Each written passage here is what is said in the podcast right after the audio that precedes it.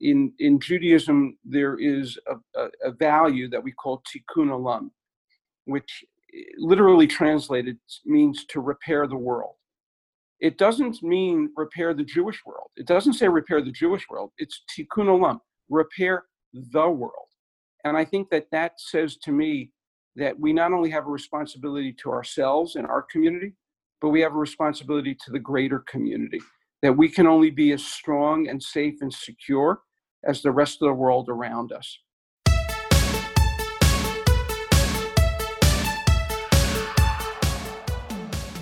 Welcome to the Common Good Hour, hosted by Drew Reynolds, Roger Saklupe, and Carrie Revens.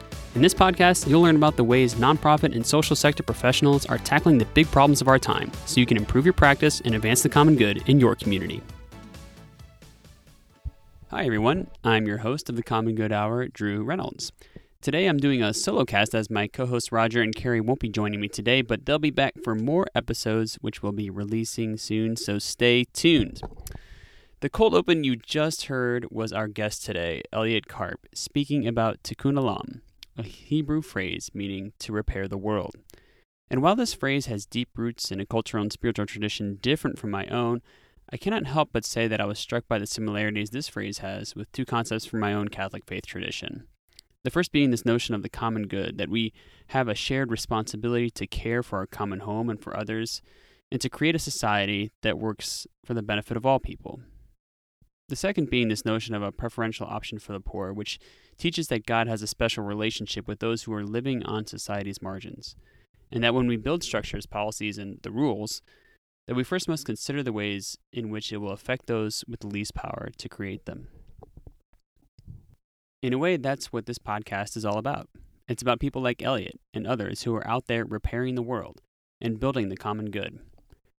In today's example, Elliot shares how he does this work with students navigating the challenges of study through a pandemic. And so much of it comes back to building community and focusing on relationships, two ideas very familiar to those of you engaged in nonprofit and social sector work. So I'm really excited for this episode, both for those of you who are working with adolescents and college students specifically, but also more broadly as we share ideas about how to create community in a global pandemic. We all, as nonprofit and social sector workers, come from different experiences of culture, tradition, and faith, and so do those whom we serve. And so, whatever it may be for you, I encourage you to draw on those resources as you personally navigate this difficult time. And hopefully, this episode will be a chance for you to hear how one nonprofit leader engages this work from his own tradition. And for those of you who do celebrate, my hope is that you had a blessed Yom Kippur this past week. So let's go ahead and get started with my interview with Elliot.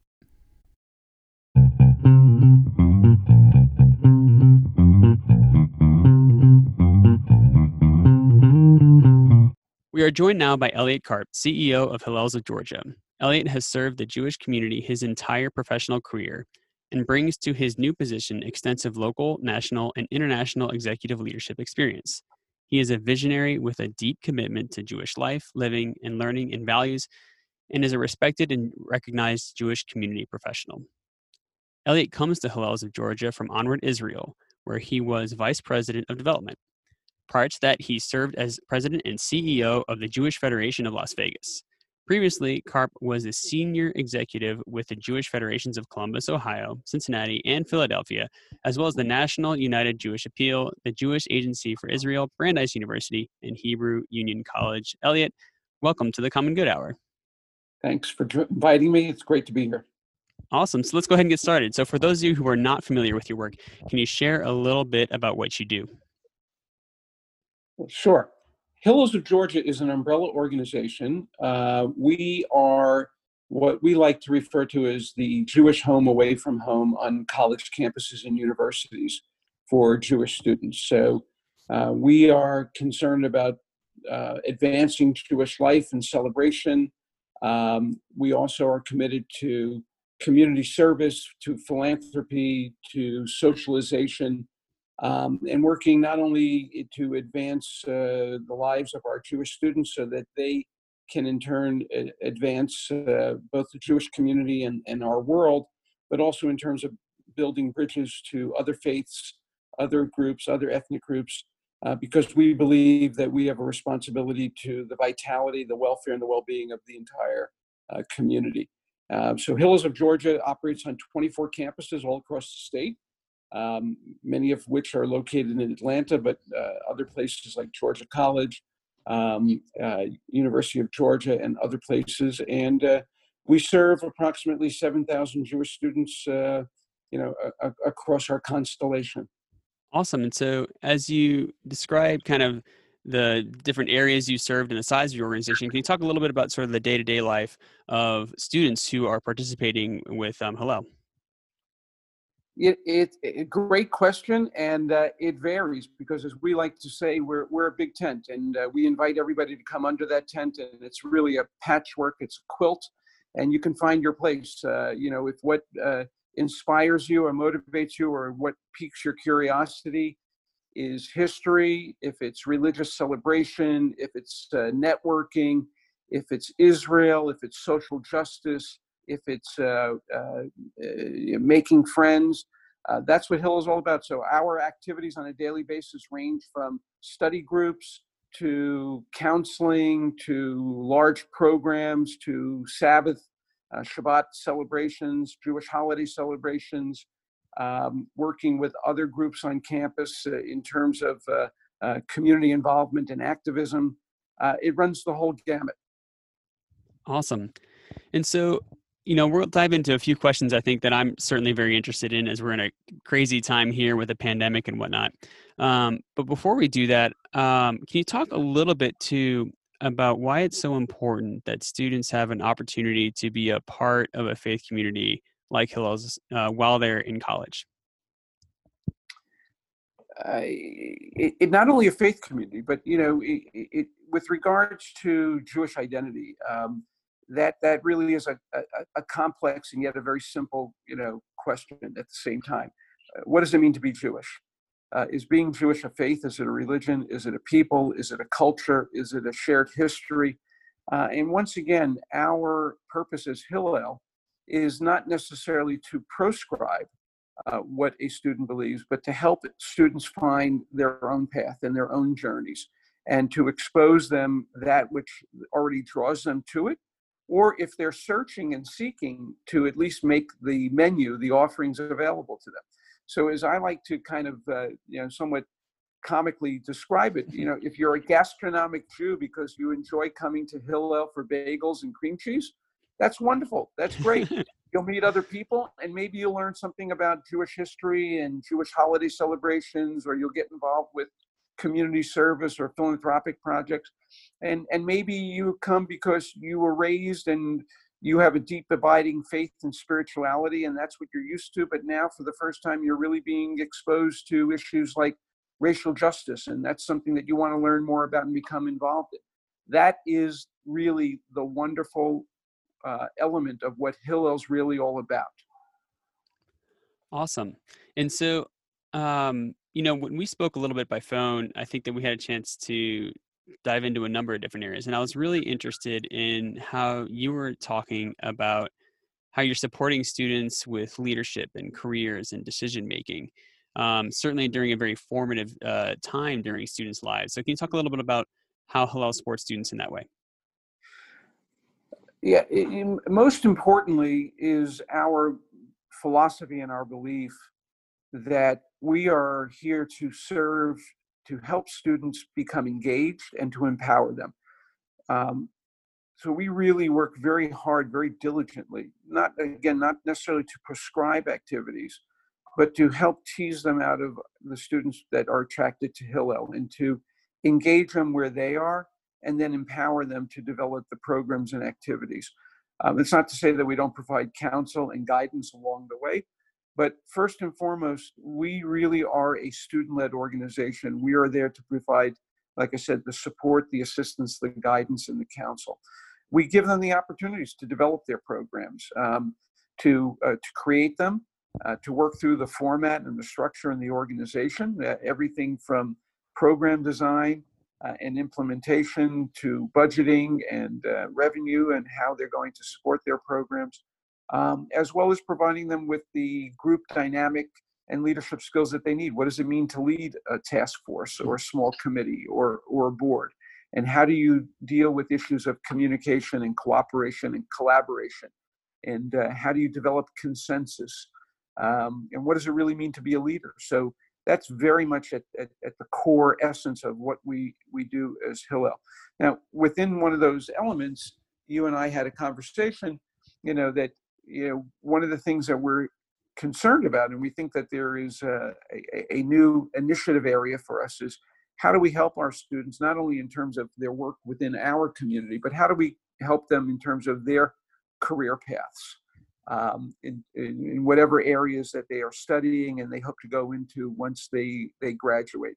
And can we provide them with opportunities for mentoring with people in their fields that they're studying or they know is their chosen career path, whether it's law, medicine, marketing, business, uh, social work, uh, community service, uh, spirituality, the rabbinate. Uh, we, clearly, there are people that we can connect our students to as mentors. We can provide internships and and most importantly to help them when they get to that point in terms of networking so that they can hopefully find the next job. I mean, this is going to be a generation of students that uh, you know uh, they're tremendously uh, intelligent. They inspire me with the with with how bright they are how passionate caring and committed. But we're facing a rather uncertain economic future and it's going to require Absolutely. you know a lot of support and assistance. And i think one of the things that we want to try to do is to be as supportive and helpful to them uh, in that so uh, uh, you bring up a good point there certainly with where we are with economic uncertainty and certainly the challenges of the pandemic so i'm curious if you could talk you know by the time this episode airs we'll probably be a little bit into the first couple of weeks of school and i'm curious you know what do you think students are looking for in hillel um, when everything is going to be at a distance, when an organization is sort of founded on the premise of bringing people together. Um, or maybe another way of thinking about it, what would success look like to you in December after the semester is done, recognizing the crazy world we're in? Um, another really good question that uh, I don't know that I have answers, but I can give you reactions to because we're all struggling with trying to find it. But I, I think what our students have told us, what we're hearing, that in this crazy COVID pandemic world in which we're living, um, either, either because we're socially distanced, we're quarantining, maybe there'll be lockdowns and, and what have you, is that they are looking for personal connection. They do miss um, what they took for granted, perhaps, which was that one on one small group, even large group interaction. Um, the last several months have forced us all into our own individual cocoons, or I guess the word of the day is pods. yeah, that's we right. All, we all occupy our own pods. And, and while that's great that you're together with perhaps family or with roommates, um, we really lost that sense of community. And what we're hearing from students is, is that's what they're missing. So we're trying desperately to find ways in this virtual world uh, to do that. So Whereas before COVID 19, um, our tremendously dedicated staff spends a tremendous amount of time on one-on-one meetings meeting for coffees engaging students in conversations like this but in person. Uh, we're spending a lot more time on the telephone we're spending a lot more time on zoom calls um, and we're looking for ways that are responsible that we can still find students and connect with them even during the pandemic. So, eh, you know, as, as one example, um, you know, all of our universities and colleges are coming back. There'll be welcome week activities to one degree or another, most of which is all virtual orientation and what have you. But there still is the opportunity to at least be on campus and have a walk by where they can pick up an ice pop and and we'll give them an elbow bump okay and we'll say hey how are you doing how are you we're, we're still here you're still here anything we can do to help you. Um, those are the kinds of creative things that we're that we're looking to do. Large programs like we normally would have, um, Friday night Shabbat dinners, uh, where you know at, at, at, any particular at Emory we would normally get 100 to 150 students. Uh, those won't be taking place. What we are providing though is we're providing a Sabbath meal in a box. Students will come to the Hillel Marcus Center uh, at Emory pick up their box meal and then go back to their dorm rooms or to their apartments or to their pods and they'll have you know, all the accoutrements of a Shabbat dinner. They'll have a challah, they'll have candlesticks, they'll have grape juice, um, you know, and they'll have a, a, piece of chicken and maybe some kugel and some vegetables, and mm-hmm. and hopefully that'll be that'll that'll be meaningful to them. You know, what we like to say at Hillel is, look, we're still open for business. It's just not business as usual.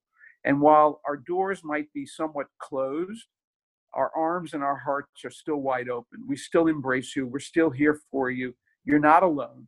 And whatever you need, we're here to try to help provide that to you. So you said something I think that also really helps segue into the next question that I have for you. You know, you said you're not alone in that sense of trying to build that community together even when working through social distance. Of course, we know that mental health has been a rising challenge for adolescents and college students even before the pandemic came. And so, can you talk a little bit about how you're thinking about supporting young adults from a mental health lens as well? Absolutely, and, and it is the critical question. I mean, this this unfortunately was already a generation that um, had the highest incidence of mental health issues uh, before the pandemic, and so the the impact that the pandemic has had it will will more than likely be profound. So the steps are number one, first and foremost, we're providing our staff with special in-service training so that they are more aware of the telltale signs when someone is uh, in need of help. Um, not that we are therapists, we we are not. We we don't want to be, and we're not prepared to do that. But we also need to be more in tune with what are the signs so that we can identify them. Secondly, we we have tremendous allies with all of our universities where we operate. Um, we have great relationships with student health services, with the mental health services on campus. And then, in addition, we're very, very fortunate that uh, in Atlanta, uh, which is a very large, very highly organized Jewish community, we have an organization known as the Jewish Family and Career Service, which is a social service agency, so that we can make referrals and we can help uh, students that that are looking for help or we believe you know should seek help uh, either through the mental health services at a university or through the Jewish community. Um, but the most important thing is to is to this one-on-one contact, even in this virtual realm, through telephone calls, to pick up the telltale signs. And I guess the last piece also that's important to note is we're also sharing with our students that they have a responsibility to their friends, to their roommates, to their um, to their dorm mates, to the people that they are close to. If something doesn't seem right with a friend of yours, don't ignore it. Bring it to someone's attention. Um, you can't go wrong by saying, "Hey, you know," and I'm concerned about my roommate. I'm concerned about my friend. Um, it could be nothing, and more than likely, it probably is nothing. But don't ignore the sign. So that that it's a very sensitive issue because we're not trying to be alarmist. We're just being very pragmatic, very real, and bringing it to everyone's yeah. attention. We're all under a lot of stress. There's a lot of anxiety. Um, eh, you know, we, we don't know what tomorrow is going to bring. We hope for the best, but we have to prepare for perhaps you know what will be less than the best. Um, and whatever plans we make today may change tomorrow, and that just causes anxiety. I don't care whether you're a five-year-old or a 25 year old or a 20 year old or older like me.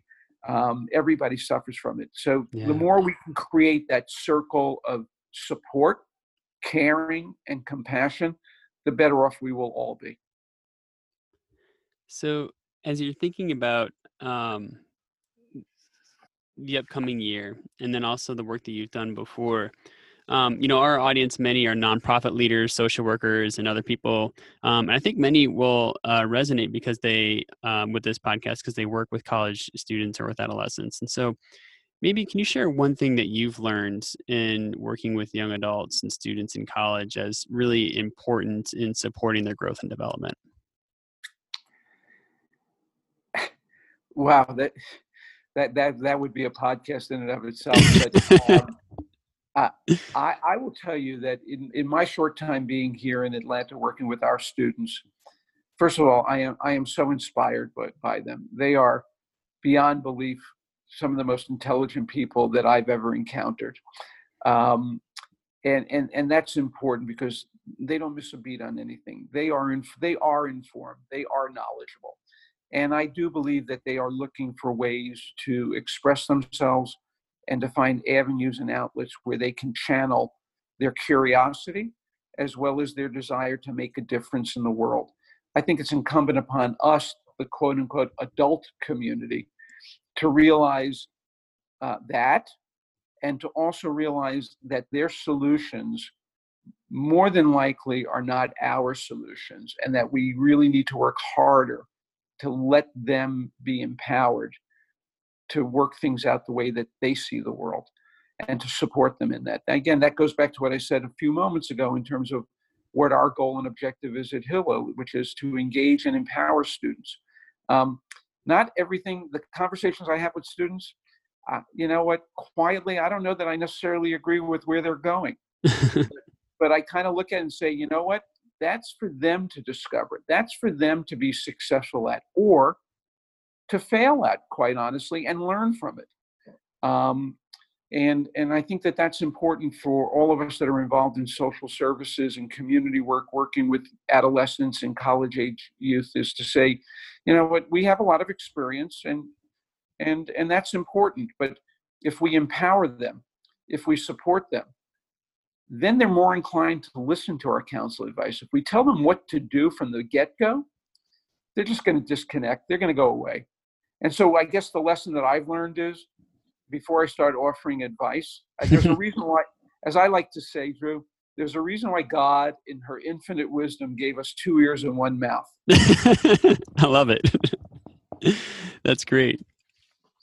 Um, so you know, as we kind of come to the the close of our interview today, I I love to ask people when I get a chance to share a little bit about their own career journey and kind of what led them to where they are today and and what is it that really drives you and motivates you and excites you about your work so that those who are interested in your career path or who want to follow something similar you know can learn from it?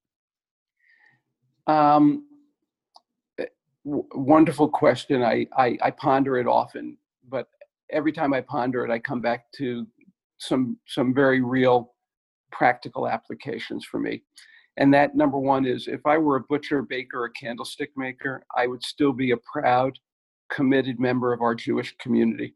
Um, it's what informs me, it, it what um, inspires me, um, it, it, it, what gives me great joy and celebration. And oftentimes I get asked the question, well, what kind of Jew are you? Meaning, usually, you know, are you reform, are you conservative, are you orthodox? And I understand those labels, and they're important to a certain degree. But you know what? It, it, in my career now, I oftentimes answer that I'm a proud Jew.